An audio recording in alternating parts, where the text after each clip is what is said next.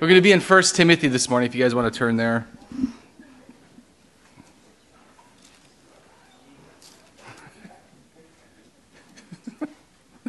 uh, we're doing the, um, continuing on our theme through the summer of synthetic study. We're going to be in 1 Timothy this morning.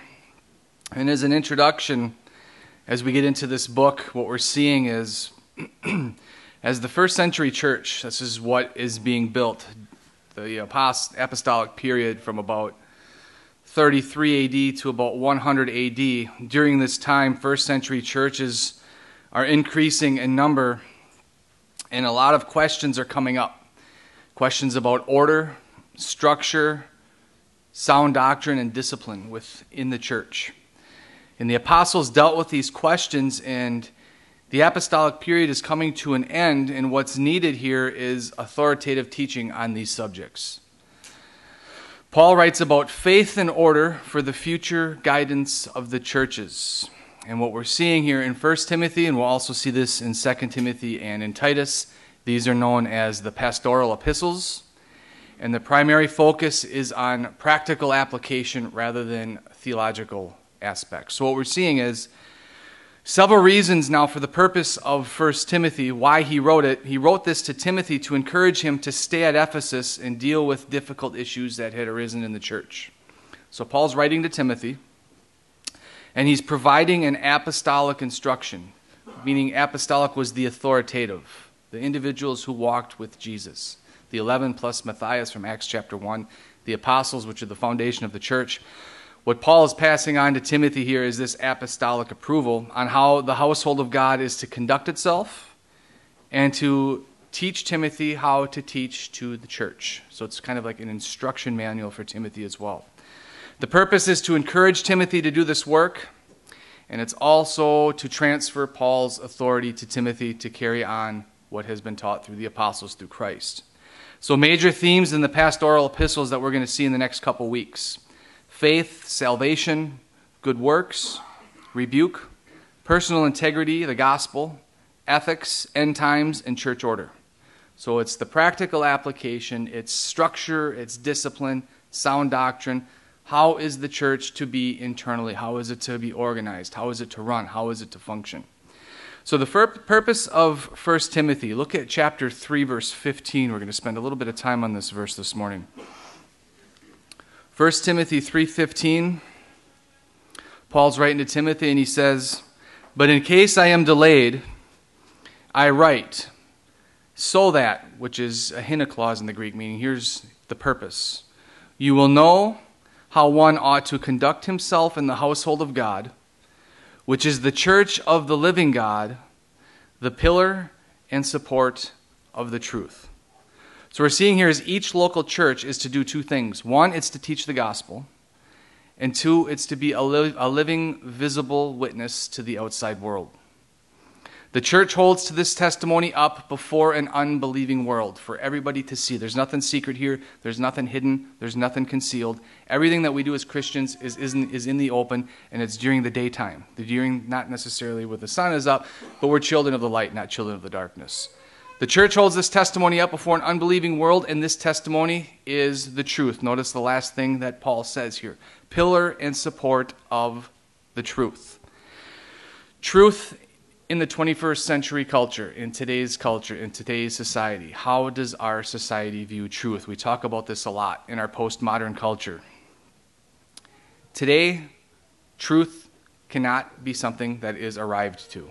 In our culture today, everybody doubts everything. Our culture really doesn't see any way of holding something as an absolute. Truth is purely subjective, meaning it's not concrete, it's not written in stone, but it's based upon each person's interpretation on how they want to view things.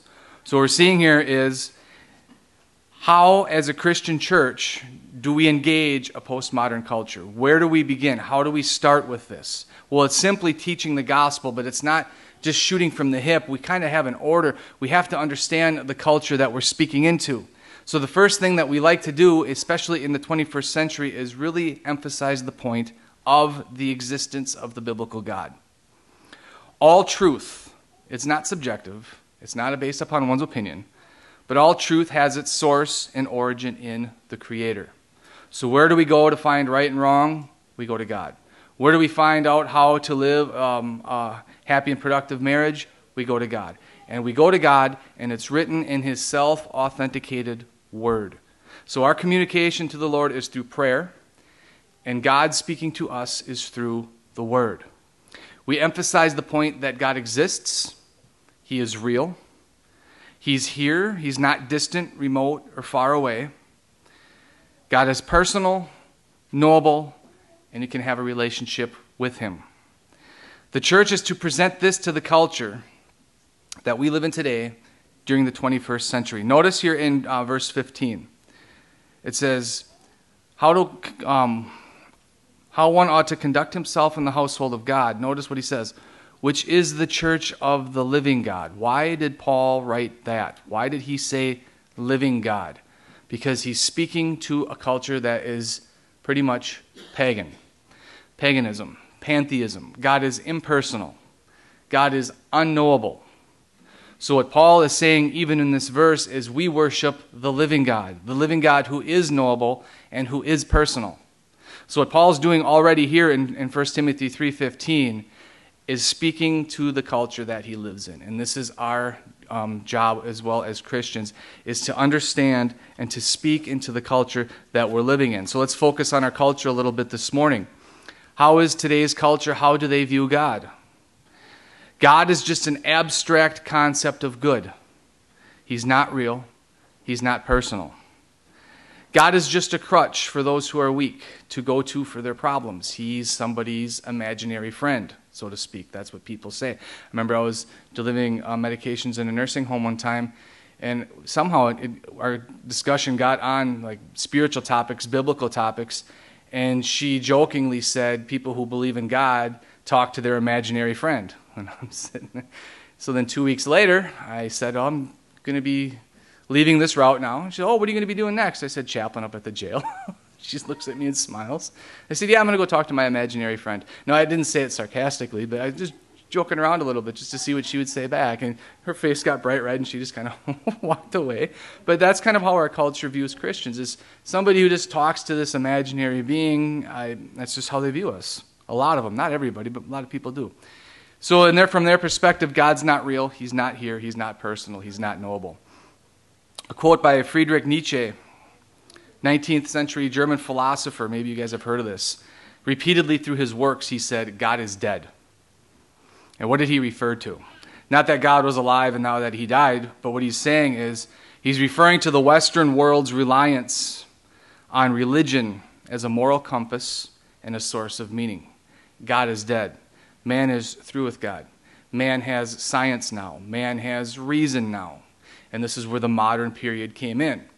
Today we're in the postmodern period because man realized that not everything in life can be measured in a test tube. Man cannot answer all of the questions using himself as the sufficient base of all things. So rather than trying to think that we can figure out all of man's problems through science, what we do now is we ab- abandon all sources of truth and just say, there are no absolutes, and what works for me works for me. Truth is going to be subjective. You can't have a book that tells me all the answers. It doesn't work that way. That's how our culture views this stuff. So, as a result, then, what we see is today man is in rebellion against God.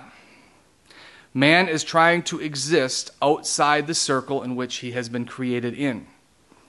Any sin that a person struggles with is a result of an individual living in a direct opposite way that God has prescribed. Man is trying to be something that he is not. Pretty much the God of his own universe, calling his own shots, living life the way he sees it, rather than living the life the way that God has ordained us to do so. What's the answer to the 21st century man, man's 21st century dilemma? Obviously, it doesn't change for us. The gospel. The truth is what it is. What is the gospel? Simply put, the removal of moral guilt that we have inherited in Adam. We're conceived in sin, the removal of that. Being justified in the presence of God through the blood of the cross. Personal communication being restored. A spiritual rebirth, being born again, which results in the inward transformation of the human heart by the indwelling of the Holy Spirit. That's our message to the 21st century world. Where is a person in today's culture going to find out this information? Where are they going to hear what I just said? Church. Where else are they going to hear it? You don't see this in the news media. You don't see this on television, really. I mean, even the 700 Club or shows like that, a little iffy sometimes. You really don't hear the pure gospel coming out. You're only going to hear it from church or from the um, structure of the church, biblical foundations.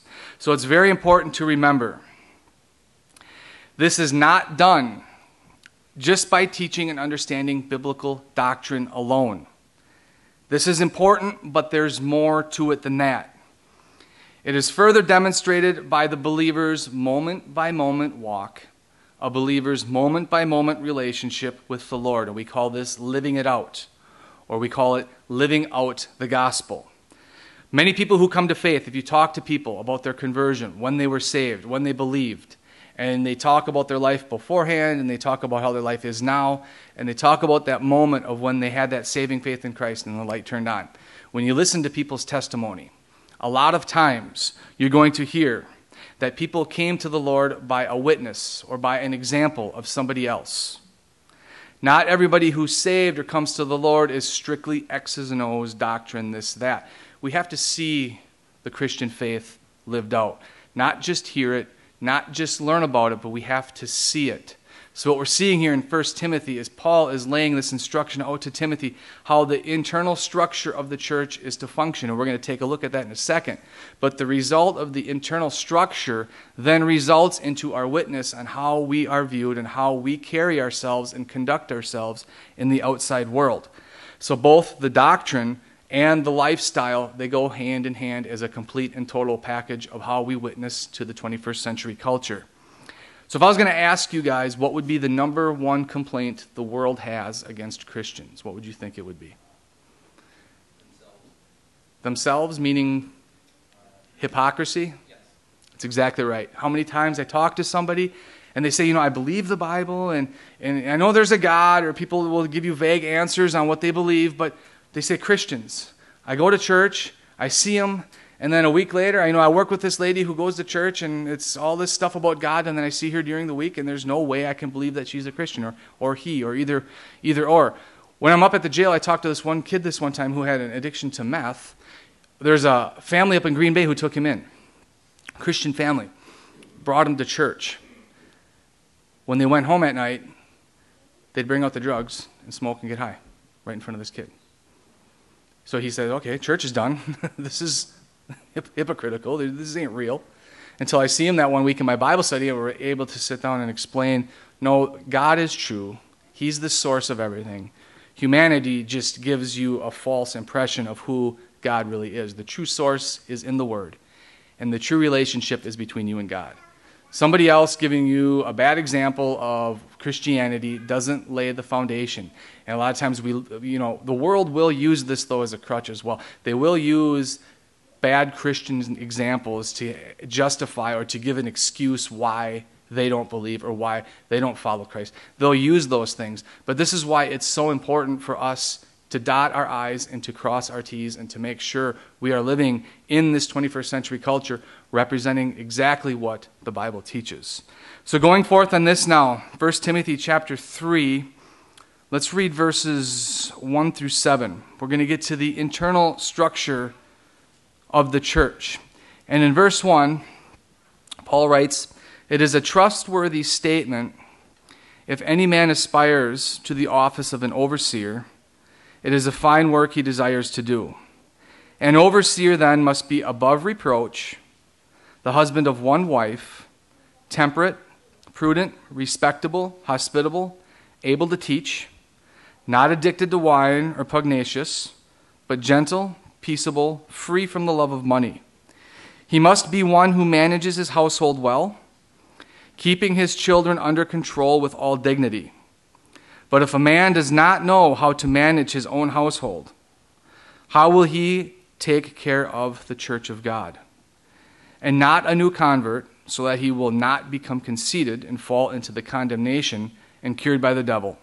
And he must have a good reputation with those outside the church, so that he will not fall into reproach and in the snare of the devil.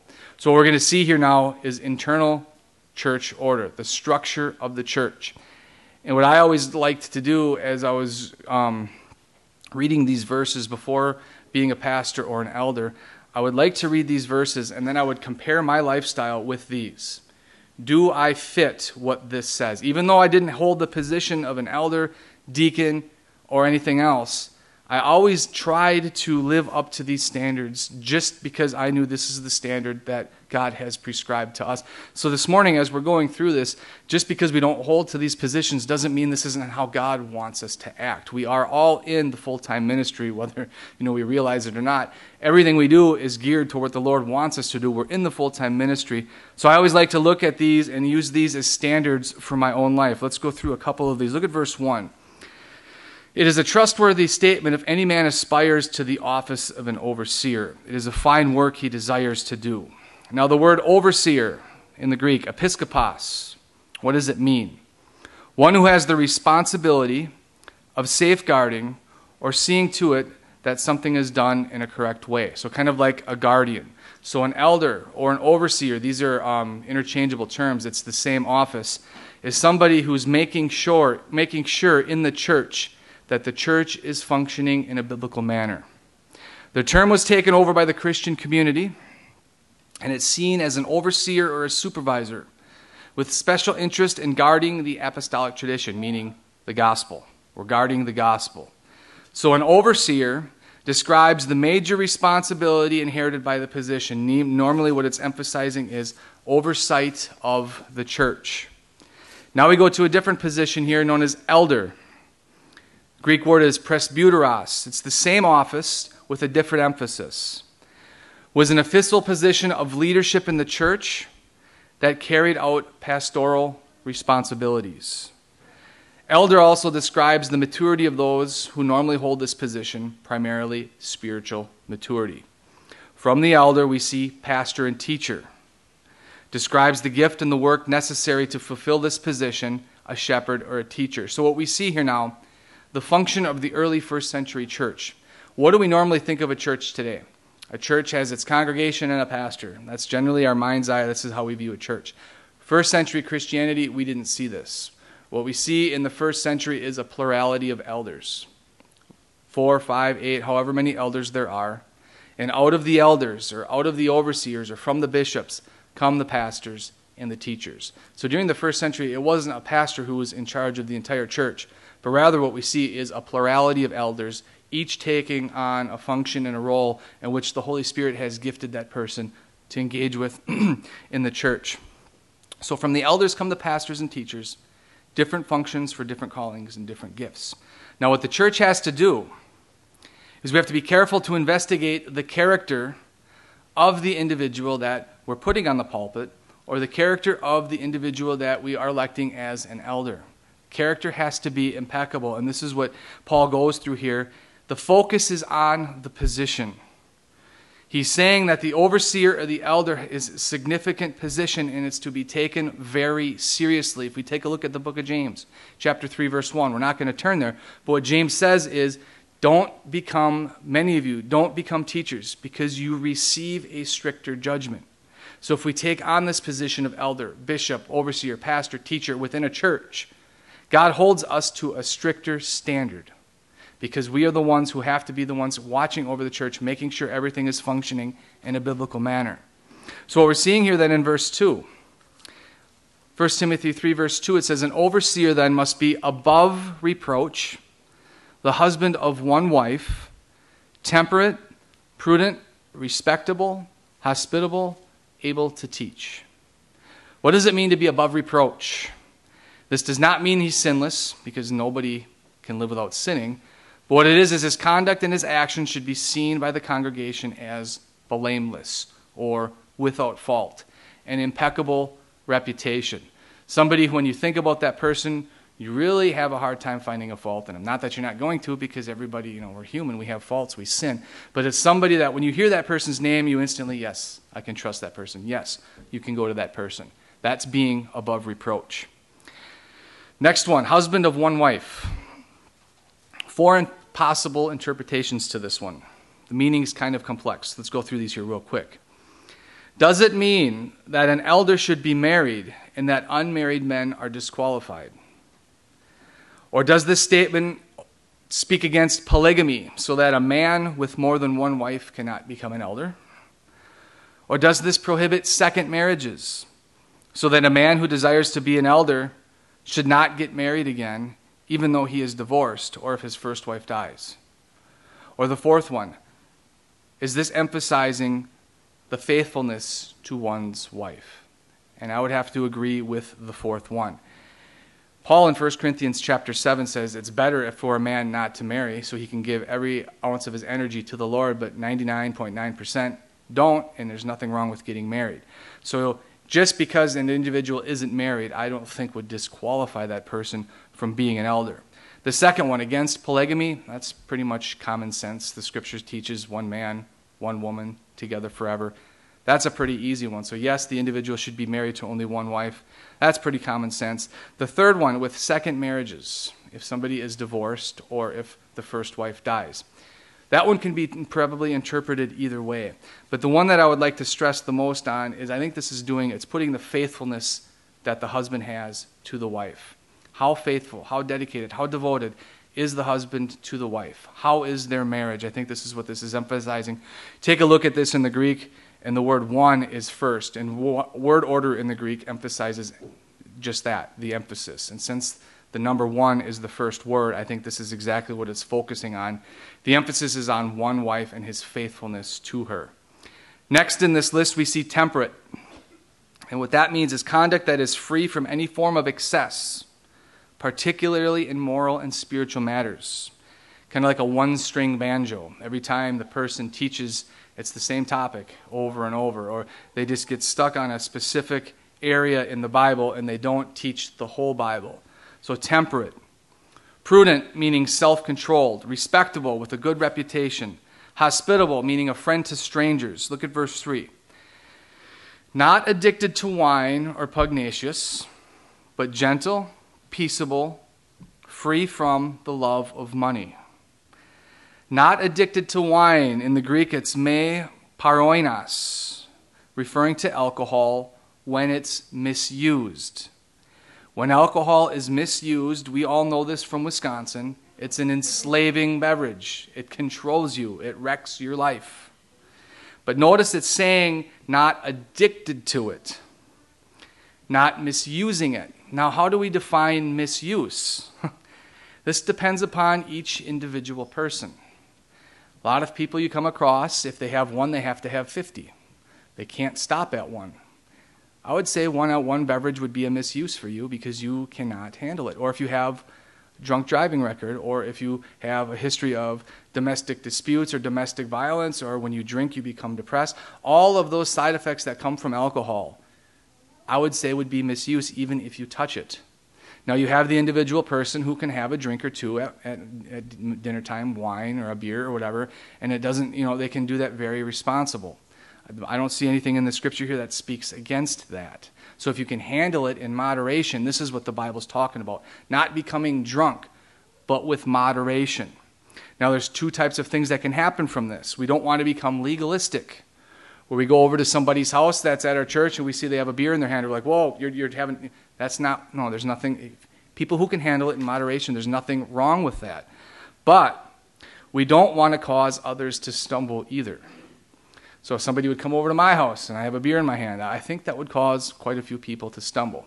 That's why I won't do it. You won't ever catch me with it. I won't ever drink, you know, I just don't do that. I want, don't want to cause somebody else to stumble. So this is the position here. We don't want to get legalistic, but then at the second time, we don't want to cause our, you know, any type of rift or any type of stumbling block oh, the pastor or the elder, he's having a beer, maybe, you know, and it's causing somebody who has an alcoholic addiction well, maybe one drink ain't so bad, and then they go back into alcohol. So there's a balance in this. We just have to use our um, use our guidance, use our common sense on this. Pugnacious, meaning quick-tempered, use of physical force. Somebody who snaps real quick, gets into fights. Those type of people. Gentle, peaceable. Now look at this next one. Free from the love of money. The negative comes from the love of money, not from the possession of money. How many of us honestly could say this? That if we had $100 million in our bank account right now, that our relationship with God would be the exact same as it is right now. This is where money comes from. This is what money can do to us. It can soften us. If we think that we have money, we're going to put our trust in the money. We're going to put our mind on the money. What can I do to make it more? What can I do with this money? I can buy this. I can start that. Our mind then goes on to the money rather than relying upon the Lord for our day to day, moment by moment needs. So it's not necessarily the possession of it, but what does it do to our heart? And I'm going to say the majority of humanity, if they had the means to have $100 million or $10 million or $1 million in their bank account, if they had the means to obtain that, they would destroy themselves with it. They wouldn't have the discipline to control themselves. Their life would become a wreck, which is why you hear people when they win the lottery, they sometimes, a lot of people say they wish they never would have because their whole life just turns upside down. Because now, literally, you can do pretty much whatever you want to do. You have that ability. What do we do with it? It's not the possession of money that's the sin, it's what it does to our heart and what it does to our character that causes the problems. Look at verse 4. He must be one who manages his household well, keeping his children under control with all dignity. But if a man does not know how to manage his own household, how will he take care of the church of God? So, what we see here is the home, the house, how they manage their family is the proving ground, is the test to see how they're going to manage the church. How well, run, how well one runs their home will directly correlate on how well they run the church. And this is what Paul's saying here. Verse 6 Not a new convert, so that he will not become conceited and fall into the condemnation incurred by the devil.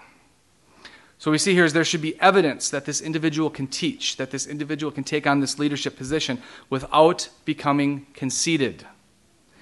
Inherent in becoming conceited is the notion of becoming blinded.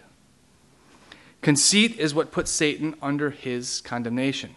Satan was the anointed cherub that covered, pride entered into his heart. He sinned, brought sin into the universe. Same type of thing.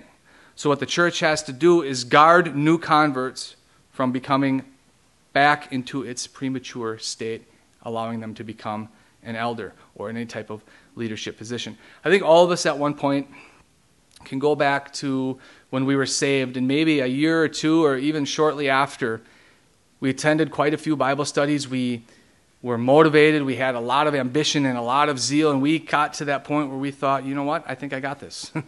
I, I, I, I got it. I, have reached that level of maturity. I think I could take on a leadership role. I think I'm here. And then, not too long after, you blow it and you completely realize that you have a long way to go.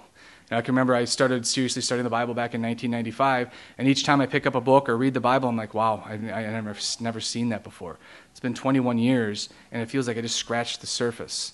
You know, and you talk to elder Christians, and they will say the exact same thing as they are, you know, entering into their 60s and 70s, spending their whole life devoted to Scripture. They say they just feel like that they just started.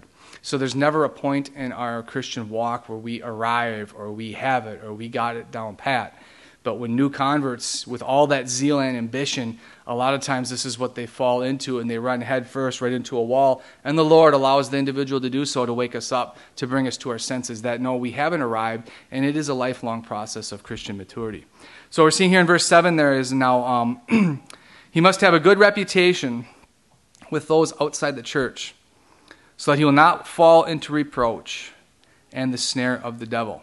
So we're seeing here is integrity is the person's reputation inside the church just as good as the person's reputation outside of the church? Do these two balance each other out? An example, I'm kind of hesitant to use this example this morning. I'm not doing this for any type of political reason, but uh, Donald Trump's been in the news a lot lately. What he's been doing now, he's been building, he's trying to gain his support amongst evangelical Christians.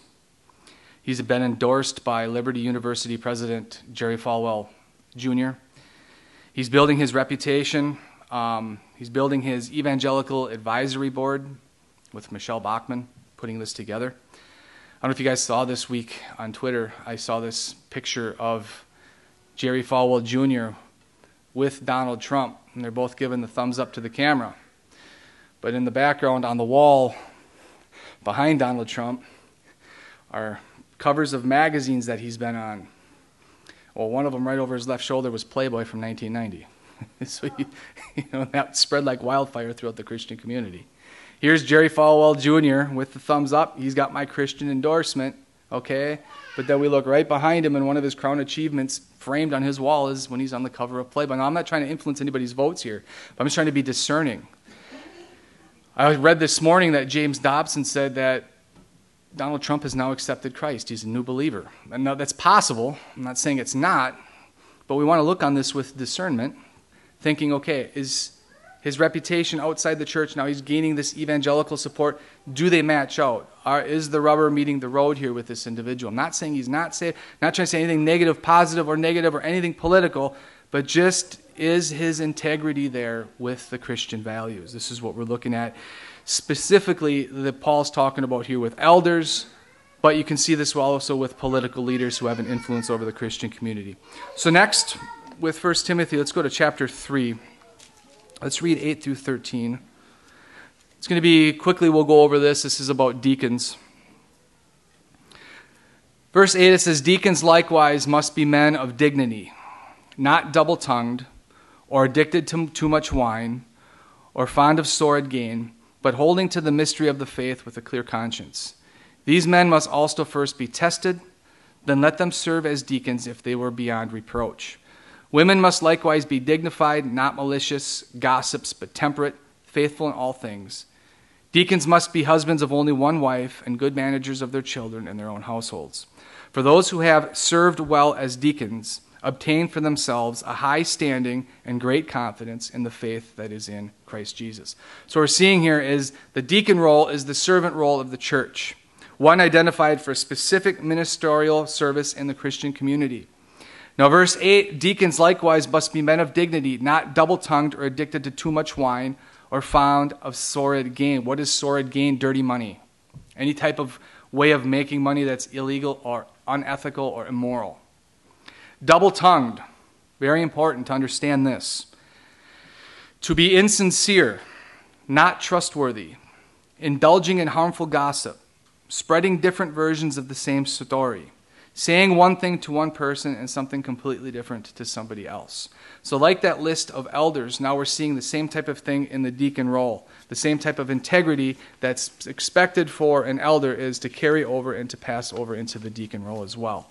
So, going to chapter 6, we'll finish on this this morning. Um, engaging the culture. Now, we've seen the internal structure of the church plurality of elders, deacons, conduct, ethics, all of these types of things, the structure of the internal church. Now, our witness as we carry this out to the external world. Verse 3 of chapter 6. If anyone advocates a different doctrine and does not agree with sound words, those of the Lord Jesus Christ, and with the doctrine conforming to godliness, he is conceited and understands nothing but he has a morbid interest in controversial questions and disputes about words, out of which arise envy, strife, abusive language, and evil suspicions. So, what we're seeing here is the culture, as we engage it, is responsible and held accountable for believing what we present to them.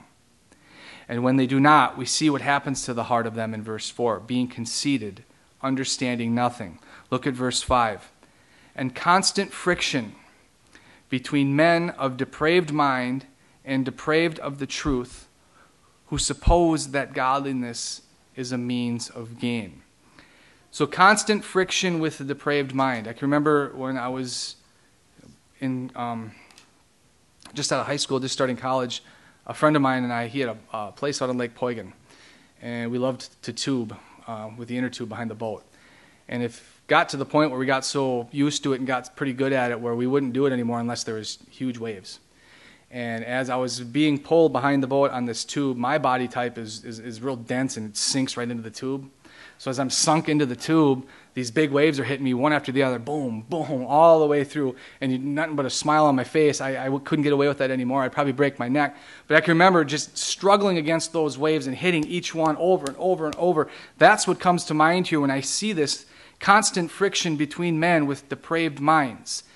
They go uphill, they go into the wall, they go into those waves with everything they have, and it hits them over and over. You would think after a while common sense would set in and say, hey, the lifestyle that you're leading isn't the lifestyle that God has intended for you. You know, you're going uphill both ways on this, but it's still through the stubbornness and through the conceitness and through the conceited heart that men have, we go into this on every single day and we fight against everything that God has ordained. So we see here as man is trying to exist outside of the circle in which God has created him. Any sin a person struggles with is a direct result of the person living directly opposite to God, how God has ordained us to do so.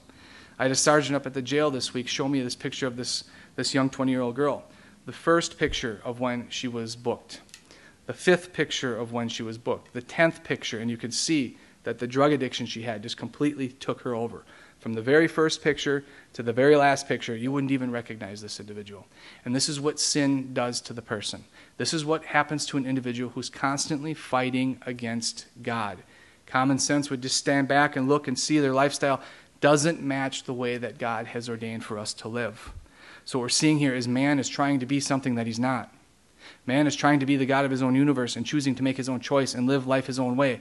It's always going to end up in destruction unless we bow the knee to Christ, understand that his word is truth, and ordain our lives to the way that God has prescribed us to do so. Now, notice the second part of the verse. Supposing that godliness is a means of gain.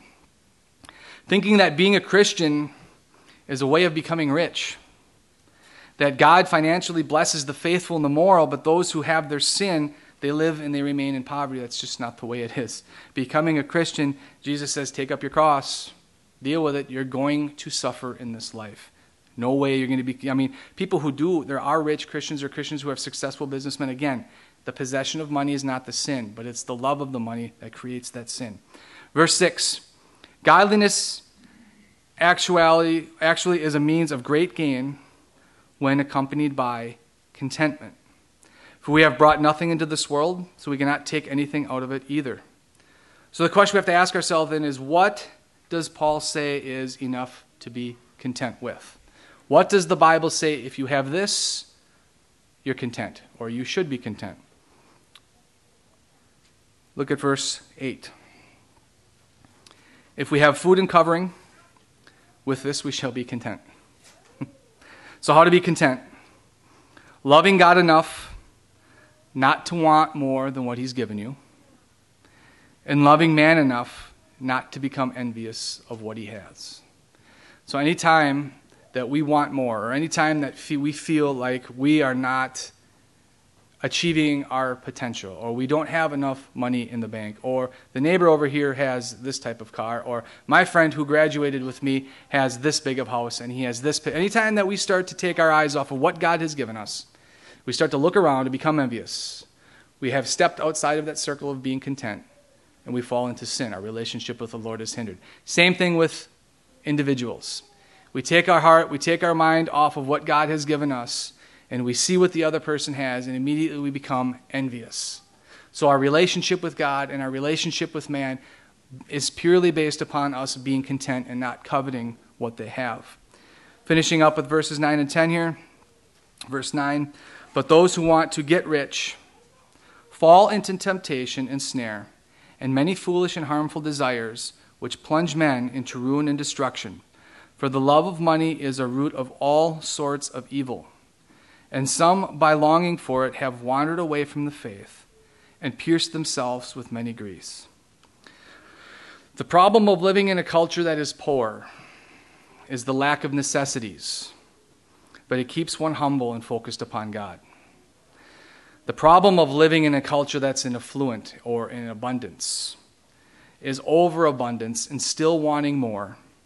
The result is the temptation and the snare of money and evil because it's there.